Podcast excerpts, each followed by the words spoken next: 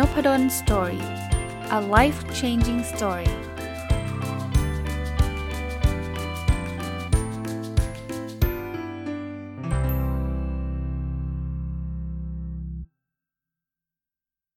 สวัสดีครับ ยินดีต้อนรับเข้าสู่นพดล Story Podcast นะครับ วันนี้จะเอาหนังสือเล่มหนึ่งมารีวิวนะครับ หนังสือมีชื่อว่าพูดดีมีกำไรพูดยังไงไม่ขาดทุนนะครับ เป็นหนังสือแปลเช่นเดิมนะครับคนเขียนคือคุณอิโอตะ ทัศนาริ แล้วก็คนแปลคือคุณกิตสรารัตนาพิรัตคุโดนะครับ ก็เช่นเดิมนะครับ ผมเป็นคนที่ชอบหนังสือแนวแนวนี้อยู่แล้ว แล้วก็หนังสือแปลญี่ปุ่นเนี่ยก็จะเป็นหนังสือที่ไม่มีทางเลือกเลย คือไปอ่านภาษาญี่ปุ่นโดยตรงเนี่ยก็อ่านไม่ออกนะครับ แล้วก็เกือบทุกเล่มเลยนะครับ ที่แปลมาก็เรียกว่าแปลแล้วอ่านได้ได้ง่าย แล้วก็เข้าใจได้ง่ายด้วยนะ ขอบคุณก่อนนะครับทางสำนักพิมพ์สัมรินอมริน How to นะครับได้กุณาส่งมาให้นะฮะอย่างที่บอกนะส่งมาหลาย ๆ เล่มเลยนะครับ แต่ว่าผมก็อาจจะได้อ่านบางเล่มไม่ได้อ่านบางเล่มนะครับ ก็ก็ทางสำนักพิมพ์ก็คงพอจะทราบมาว่าบางเล่มอาจจะไม่ได้ตรงบางเล่มอาจจะตรงอะไรเงี้ยแต่แต่ต้องขอบคุณนะครับ ไม่ว่าจะเป็นเล่มไหนก็ตามนะผมเริ่มต้นงี้ฮะหนังสือเล่มนี้เนี่ยเป็นเล่มแรก ๆ ที่หยิบมาอ่านเลย เพราะว่าเเรื่องการพูดเนี่ยเป็นสิ่งที่สำคัญมากๆ นะครับ เพราะว่าอย่างที่ทุกคนทราบนะพูดบางทีเนี่ยเราพูดแบบไม่ได้คิดอ่างี้แล้วกันไม่ได้มีเจตนาร้ายหรอกแต่ว่าเราพูดแบบไม่ได้คิดพอพูดไม่ได้คิดเนี่ยแทนที่คนที่ฟังเราเนี่ยจะรู้สึกดีกับตรงกันข้ามนะอาจจะรู้สึกแย่ โดยที่ตัวผู้พูดเองเนี่ยอาจจะไม่ทราบซะด้วยซ้ำนะหนังสือเล่มนี้เลยมาเตือนใจเราว่าเฮ้ย เวลาพูดเนี่ยคิดสักนิดนึงเขาเขาใช้คาว่ามีกำไรไม่ได้แปลว่าขายของนะแต่คาว่ามีกำไรเนี่ยมันหมายความว่าพูดแล้วได้รับความ รู้สึกเชิงบวกกลับมา แล้วตัวเราก็ผู้พูดก็จะจะดีดีขึ้นนะเราพูดอะไรแล้วคนฟังรู้สึกดีกับเราอะนะครับเราได้กำไรละในทางกลับกันนะครับ พูดแล้วขาดทุนเนี่ยคือการพูดแล้วแบบคนฟังรู้สึกแย่นะครับ ซึ่งบางทีอย่างที่ผมเรียนนะเราไม่ได้ตั้งใจนะมันอาจจะเป็นลักษณะที่เราก็ก็เคยพูดแบบนี้พูดมาตลอดบางทีเราไม่รู้นะวันนี้ก็เลยจะเอาเรื่องราวเหล่านี้มาเล่าให้ฟัง พูดถึงประวัติผู้เขียนสักนิดหนึ่งนะครับ คุณอิโอตะทัศนาริเนี่ยเป็นทางนักเขียนและที่ปรึกษาทางด้านจิตวิทยานะครับ จบการศึกษาจากคณะศิลปศาสตร์มหาลัยโตเกียว แล้วก็ทำงานที่สำนักพิมพ์คาโดคาวะนะครับ แล้วก็หลังจากนั้นเนี่ยก็ทำงานที่สถาบันไม่ใช่หลังจากนั้นนะครับเขาบอกว่าทำงานที่สถาบันการใช้ชีวิตฮาคุโฮโดนะแล้วก็หลังจากนี้ก็ลาออกมาทำธุรกิจส่วนตัวนะครับ โอ้โหมี certify certificate เยอะแยะมากมายฮะ เรียกว่าอาจารย์ก็แล้วกันนะครับ อาจารย์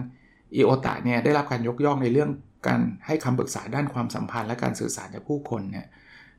มีการเขียนมีการบรรยายเกี่ยวข้องกับหัวข้อเรื่องจิตวิทยาการสื่อสารความสัมพันธ์ระหว่างชายหญิงท่ามกลางความเปลี่ยนแปลงของสังคม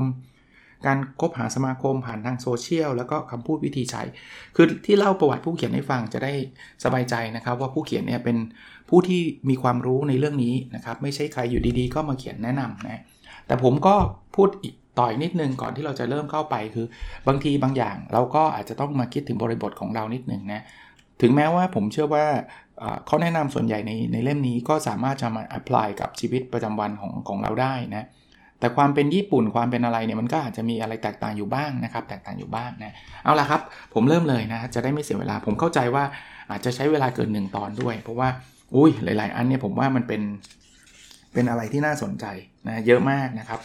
ผมเริ่มต้นจาก part ที่ 1 เลยนะ part ที่ 1 ในหนังสือเล่มนี้เนี่ยจะเป็น part ที่ผู้เขียนเขาเน้นการพูดนะครับที่เกี่ยวข้องกับ ทางด้านครอบครัวนะครับ คือคือเอางี้ผมบอกภาพรวมก่อน อันแรกเนี่ยเป็นครอบครัวและเพื่อนฝูงนะ part ที่1นะ part ที่ 2 เป็นเรื่องงานสังสรรค์และการออกเดทนะใครสนใจเรื่องการออกเดททำยังไงให้คู่เดทเราชอบเราเดี๋ยวเราเดี๋ยวมาฟังกัน part ที่ 3 เป็นการพูดที่ทำงานและธุรกิจนะครับ แล้วก็ part ที่ 4 จะเป็นประโยคเด็ดที่ได้กำไรนะครับเพียงเปลี่ยนวิธีพูดอะเริ่มต้นพันแรกกันเลยนะครับครอบครัวและเพื่อนฝูงนะก็แนะนำมันแรกนะครับ ก็บอกว่าคนพูดแล้วขาดทุนนะก็คือ ประเภทที่ว่าพออีกฝ่ายเล่าก็เริ่มเล่าเรื่องตัวเองเลยนะ แต่คนพูดที่ได้กำไรเนี่ยเขาจะตั้งใจเป็นผู้ฟังเมื่ออีกฝ่ายเริ่มเล่านะ ผมคิดว่าหลายคนอาจจะเคยมีประสบการณ์แบบนี้นะครับ คือ เวลาเราไปคุยกับใครเนี่ยสมมติว่าผมกำลังจะเล่าให้ฟังว่า เออหนังสือเล่มนี้ดีเนาะ พูดนิดเดียวเอง เออหนังสือ เออเราเราเอาหูอ่านเล่มนี้ก็ดี เอ้ยแต่อีกเล่มนึงดีกว่า คือแทรกขึ้นมาทันที ลองนึกภาพนะ ผมเข้าใจว่าคนที่พูด เขาอาจจะมีเจตนาดี คือ พอเราพูดถึงหนังสือเล่มที่เขาชอบเขาก็อยากจะให้ความคิดเห็นบ้าง แต่ว่าพอเขาแทรกขึ้นมาเนี่ยไอคนที่เริ่มต้นพูดมันก็รู้สึกเซ็งอะ่ะเฮ้ยยังพูดไม่จบเลยอะ่ะยังอยากจะเล่าเลย หรือบางคนเนี่ยกำลังเล่าเรื่องอะไรชอบชอบตอบประโยคให้เขาอะอารมณ์แบบเดียวกันนะครับ คืออาจจะเป็นคนใจร้อนเนี่ยคือสมมุติว่าผมบอกว่าพูดดีมีกำไรพูดยังไงไม่ขาดทุน เขียนโดย แทนที่จะปล่อยให้ผมพูดว่าเขียนโดยใครเนาะก็เฮ้ยเล่มนี้เขียนโดย อ๋ออาจารย์ดิโอตะทัศนาริคือคือไม่ได้เป็นการแย่งกันตอบรายการเกมโชว์นึกออกไหมฮะเพราะฉะนั้นเอ่อถ้าอยากได้กำไรฟังเขาครับนะถึงแม้ว่าบางทีเรารู้นะครับ เราฟังนะครับ ใครๆก็ชอบคนฟังนะ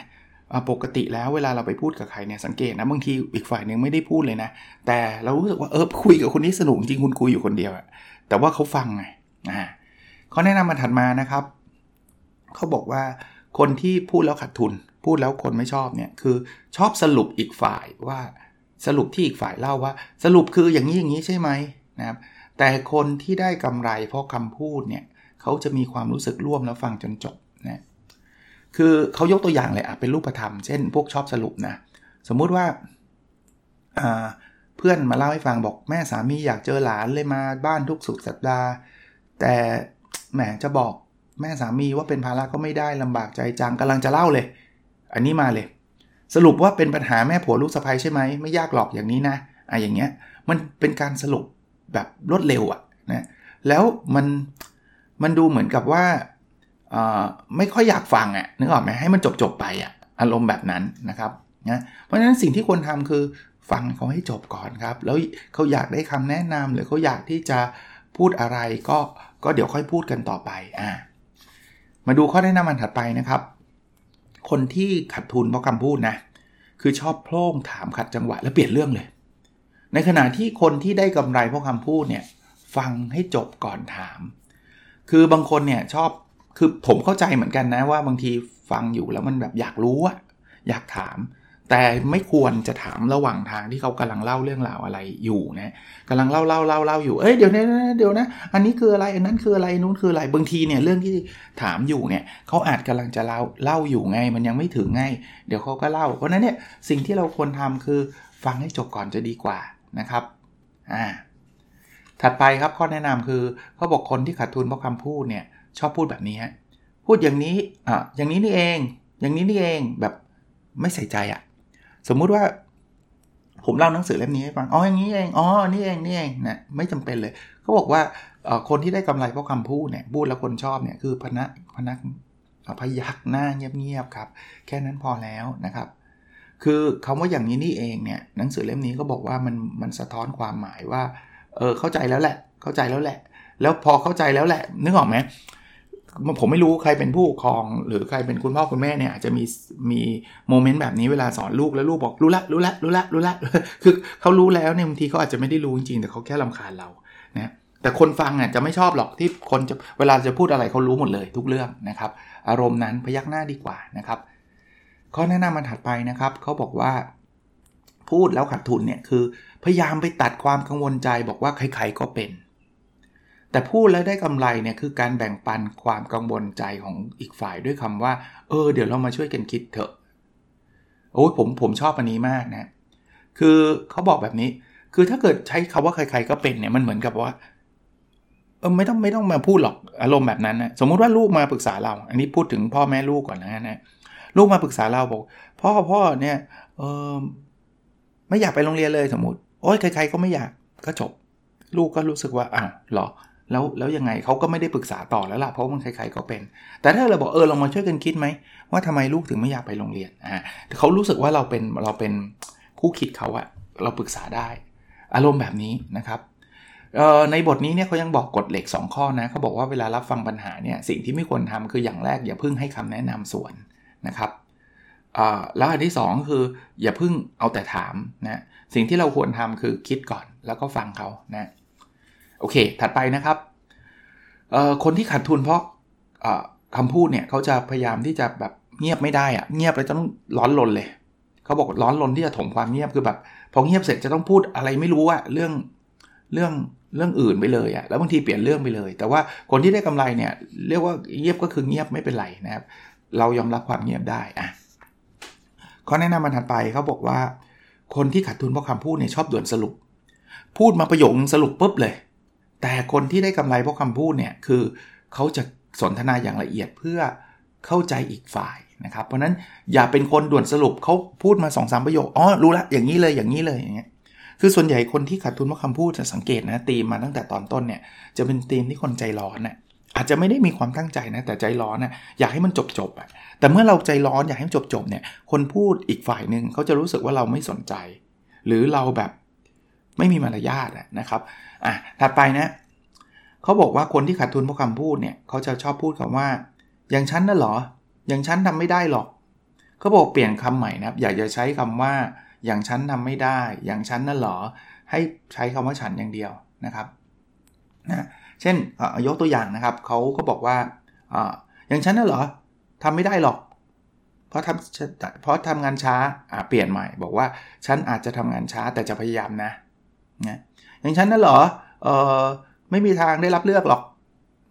เปลี่ยนเป็นคำว่าฉันไม่มั่นใจหรอกแต่ฉันพยายามจะสร้างความมั่นใจอยู่ จะดีกว่านะครับอย่าพูดว่าอย่างฉันนั่นหรอบางทีเขาเสนอ opportunity เสนอโอกาสมา แล้วเราก็ไปปิดโอกาสด้วยตัวเองว่าอย่างฉันนั่นหรอนะเป็นคนแบบ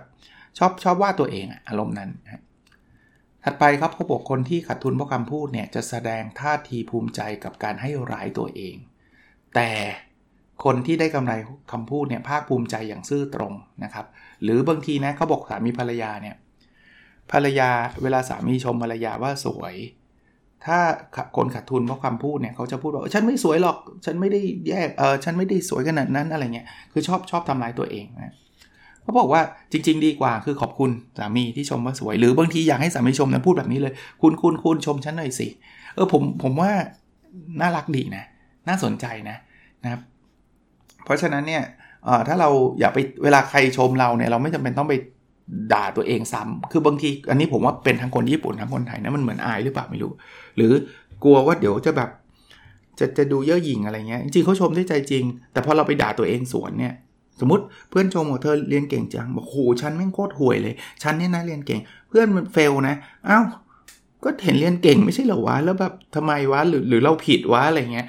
ก็ขอบคุณเขาครับ ก็เราเรียนเก่งจริงๆ แล้วก็ขอบคุณนะภาคภูมิใจในความเป็นตัวตนของเรานะ แต่ไม่ใช่ว่าให้เราไปโม้เองเวอร์ว่างอลังการไม่ใช่นะ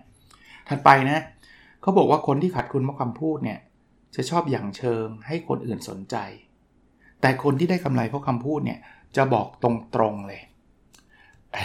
อันนี้ผมว่าเป็นกันเอาเอาคู่สามีภรรยานะผมว่าเป็นกันเยอะเลยแหละนะคืออภรรยาเนี่ยเขาอยากให้สามีสนใจใช่ป่ะ คุณเห็นอะไรที่แตกต่างในตัวฉันบ้างไหมอะไรเงี้ยเออคราวนี้สามีก็เครียดเลยสิ คือบางทีนะบอกมองตรงนะผู้ชายหลาย ๆ คนก็แล้วกันนะ อาจจะไม่ได้เป็นคนช่างสังเกตอะแล้วพอภรรยาไปตัดผมมาแล้วเกิดสามีมองไม่เห็นนะเพราะเขาตัดมาไม่เยอะเนี่ย พูดผิดนี่งอนอีกโกรธอีก ก็เป็นเรื่องเป็นราวกันไปอีกนั่นคืออย่างเชิงให้คนสนใจเขาบอกว่าบอกไปเลยนะครับ บอกไปเลยอย่างเช่น เมื่อวานไปตัดผมมาอ่าตามตามตาม หลักการทั่วไปสามีชมอยู่แล้วแหละอุ้ยสวยดีอะไรเงี้ยนะ เพราะฉะนั้นเนี่ยเเขาบอกบอกตรงๆเลยดีกว่า จะจะจะง่ายกว่านะครับ โอเคนะ อันนี้เมื่อกี้ก็คล้ายๆเมื่อกี้นะครับขาดทุนเพราะคำพูดเขาบอกว่าเมื่อมีคนชมจะปฏิเสธ บอกว่าไม่หลอกไม่หลอก แต่ถ้ากำไรเพราะคำพูดก็ขอบคุณและขยายบทสนทนาจากคำชมนั้นนะเช่นถ้าถ้าเขาบอกว่าคุณยังหนุ่มเลยนะคะ ไม่หรอกครับ มันก็ดูเหมือนกับไปไป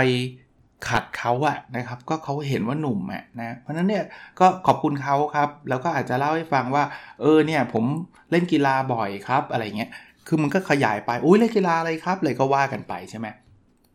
อ่าขาดทุนเพราะคำพูดเนี่ยเขาบอกว่าบางทีเราชมคนอื่น แต่ว่าชมด้วยความรู้สึกเหนือกว่ากำไรเพราะคำพูดเนี่ยคือการชมอย่างจริงใจอ่าคราวนี้ ชมด้วยความรู้สึกเหนือกว่ากับชมอย่างจริงใจเนี่ยมันต่างกันตรงไหน อันนี้ต้องระวังเลยนะคืองี้ฮะคือสมมุติว่าเขาเขายกตัวอย่างว่ารุ่นพี่เนี่ยเขาทำงานสำเร็จนะรุ่นพี่เขาเป็นเซลล์เนาะเขาเขาทำยอดขายอะไรได้เนี่ยไอ้รุ่นน้องเนี่ยมาชมด้วยความรู้สึกเหนือกว่า บอกว่า โหยพี่พี่เนี่ยมีความรู้ทางการขายเยอะเลยนะ คุณลองนึกภาพนะ เราเป็นรุ่นพี่แล้วรุ่นน้องชม เราว่ามีความรู้ทางการขายเยอะเลยเนาะมันมันแปลว่าอะไรวะคือถ้ามองลึกๆ ถ้ามองตื้นๆ ก็ไม่เป็นไรเขาชมเรา แต่ว่ามองลึกๆ มันแปลว่าเขารู้สึกว่าตัวเขาว่ารู้มากกว่าเราหรือเปล่าแล้วเพิ่งมารู้ว่าเราก็เราก็รู้เหมือนกัน นี่คือคือการคำชมที่บางทีคนฟังแล้วมันกระตุกนิดนึงอะว่าเออพี่ก็ยกตัวอย่างเอาอย่างนี้อาจจะไม่เรื่องชัดเรื่องสมมุติว่าเรื่องคอมพิวเตอร์อะนะ แล้วเราเห็นรุ่นพี่เราอะทำทำคอมพิวเตอร์ทำ Microsoft Word ได้อะไรเงี้ยแล้วเราเดินไปชมเฮ้ยพี่ก็รู้ Microsoft Word เหมือนกันนี่หว่า เฮ้ยทำไมฉันจะไม่รู้วะ นี่คือความการชื่นชมโดยความรู้สึกเหนือกว่าซึ่งไม่ดีนะชมแบบนี้ไม่ดี แต่ถ้าชมอย่างจริงใจคือเราชมเขาจริง ๆ ครับ ที่แบบเราเราเรารู้สึกว่า เออคนนี้เขาแบบดีเก่งจริง ๆ วิธีการชมแบบจริงใจต่างกันตรงไหนเขาจะใช้เขาเขาจะ express ความรู้สึกครับ แปลว่า เขาจะบอกว่าผมประทับใจมากเลยที่พี่พิมพ์มาใน Microsoft Word แบบสวยงามมากประทับใจ เพราะนั้นเนี่ยเอาเอาง่ายๆนะ ใช้คำว่าประทับใจชอบไม่ชอบจะดีกว่าดี ใช้คำว่าดีหรือไม่ดี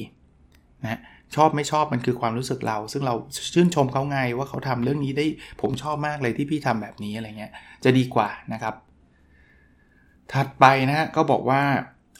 คนที่ขาดทุนเพราะคำพูดเนี่ยจะเป็นคนที่นินทาคนอื่นด้วยการจิกกัดอ่านี่เป็นกันเยอะเลยนะแต่คนที่ได้กำไรจะเป็นคนที่มองหาข้อดีและพูดเชิงบวกนะครับ คือจิกกัดมันคือแบบ นึกออกแหละคือแบบว่าชอบชอบหาเรื่องเขาอะนะพยายามเอาเรื่องเรื่องคนนั้นคนนี้มานินทา อย่างนี้ไม่ไม่ดีหรอกครับ โดยโดยทั่วไปไม่ดีเลยนะครับแต่ถ้าหาเรื่องชมเนี่ยจะดีกว่านะครับ คนเราเนี่ยมันมีทั้งข้อดีข้อเสียแหละนะ หรือถ้าเรารู้สึกไม่อยากชมคนนี้ก็ไม่ต้องไม่ต้องพูดถึงเขาจะดีกว่านะครับ ข้อถัดไปฮะเขาบอกว่าคนที่ขาดทุนเพราะคำพูดเนี่ยจะกดดันคนอื่นให้เชื่อในสิ่งที่ตนปักใจเชื่อ คือฉันเชื่อแบบนี้คนอื่นต้องเชื่อแบบฉัน แต่คนที่ได้กำไรเพราะคำพูดเนี่ยจะไม่กดดันคนอื่นนะผมผมใช้กลอ่าเขาเรียกว่าอะไรนะ อันนี้มันเป็นอีกวิธีการหนึ่งของผมเลย โดยปกติเนี่ยผมค่อนข้างจะเชื่อว่าคนเรามันมีความหลากหลายนะ เพราะฉะนั้นเนี่ยมันไม่มี ส่วนใหญ่มันไม่ได้มีความเชื่อเดียวหรอกครับ ที่จะถูกต้องในทุกคนในทุกกรณี ถ้าใครฟังนพดลสอรี่พอดแคสต์มาโดยตลอดเนี่ยผมก็จะบอกบอกตลอดเลยบอกว่านี่คือความเชื่อผม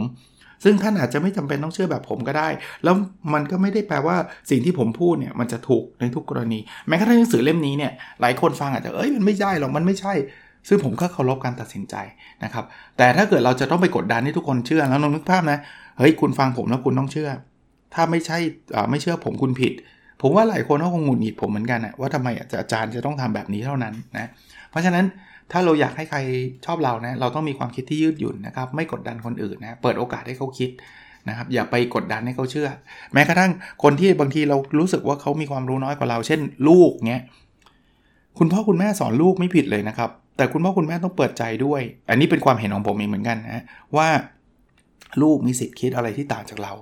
เขาถูกเลี้ยงดูมาต่างจากเรา เขามีเพื่อนๆ กลุ่มเพื่อนๆ ต่างจากเรา เขาอยู่ในยุคเวลาที่ต่างจากเราตอนอายุเท่ากัน คือตอนนี้เราอยู่ยุคเดียวกันใช่ แต่ว่าเราถูกเลี้ยงมาแบบหนึ่งกับเขาถูกเลี้ยงมาแบบหนึ่งเนี่ย เราไม่ได้เลี้ยงลูกเราเหมือนพ่อแม่เราเลี้ยงเราเสมอไปนะครับ เพราะฉะนั้นเนี่ยก็ก็ก็ต้องเปิดโอกาสให้เขาคิดนะอ่าถัดไปครับเขาบอกว่า คนที่ขาดทุนเพราะคำพูดเป็นคนที่ชอบคิดแต่เรื่องตัวเองเนี่ยแต่คนที่ได้กำไรกัน เพราะคำพูดเนี่ยคือคนที่ใส่ใจมองดูปฏิกิริยาและความเปลี่ยนแปลงของคนอื่นนะครับเขาบอกงี้ฮะเขาบอกว่าคนที่คิดถึงตัวเองเนี่ยคนคนส่วนใหญ่นะเขาสนใจเรื่องของตัวเองเป็นหลักเพราะนั้นถ้าเกิดเราคุยกับคนคนหนึ่งแต่คนคนนั้นเล่าแต่เรื่องตัวเองตลอดเนี่ยเราจะเบื่อครับเพราะเราไม่ได้สนใจเรื่องเขา แต่ถ้าเขามาสนใจเราเขาถามเรา เราจะมีความสุขมากกว่า เพราะนั้นถ้าเราอยากเป็นคู่สนทนาที่ดีเนี่ยมองเขาครับ เฮ้ยคุณดูปวดท้องหรือเปล่า เอ้ยอะไรอย่างเงี้ย ลองลองลองคุยเขาบอกเหมือนตอนเด็กๆอะ่ะ เวลาแม่เราอะ่ะ เวลาเรายืนได้เราจะอุ้ยยืนได้แล้ว อุ้ยหัวเราะด้วย แบบนี้เราแฮปปี้เนาะ คือแบบมันเหมือนแม่เราเข้าใจเราอะ่ะตามหลักจิตวิทยามันเป็นแบบนั้นนะครับ เพราะฉะนั้นเนี่ยสนใจคนอื่นนะครับ สนใจคนอื่น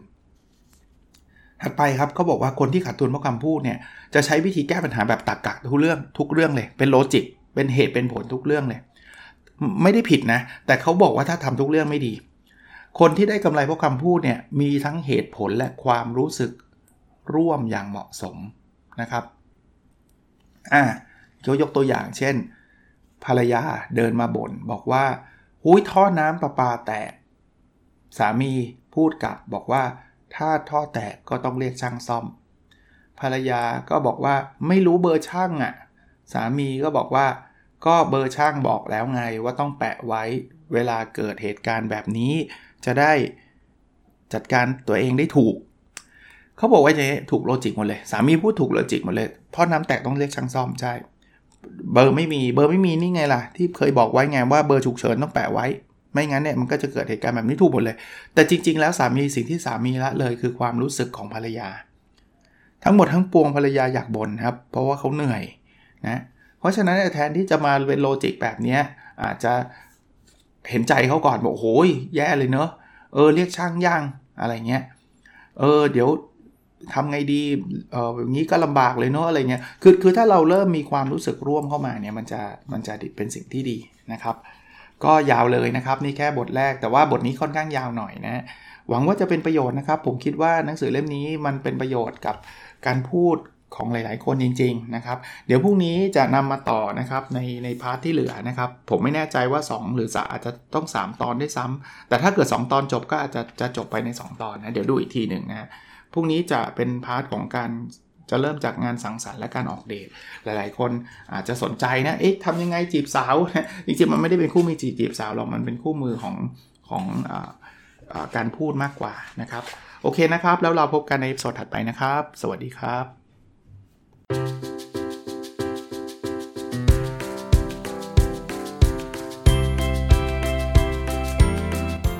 n o p a d o n Story a life changing story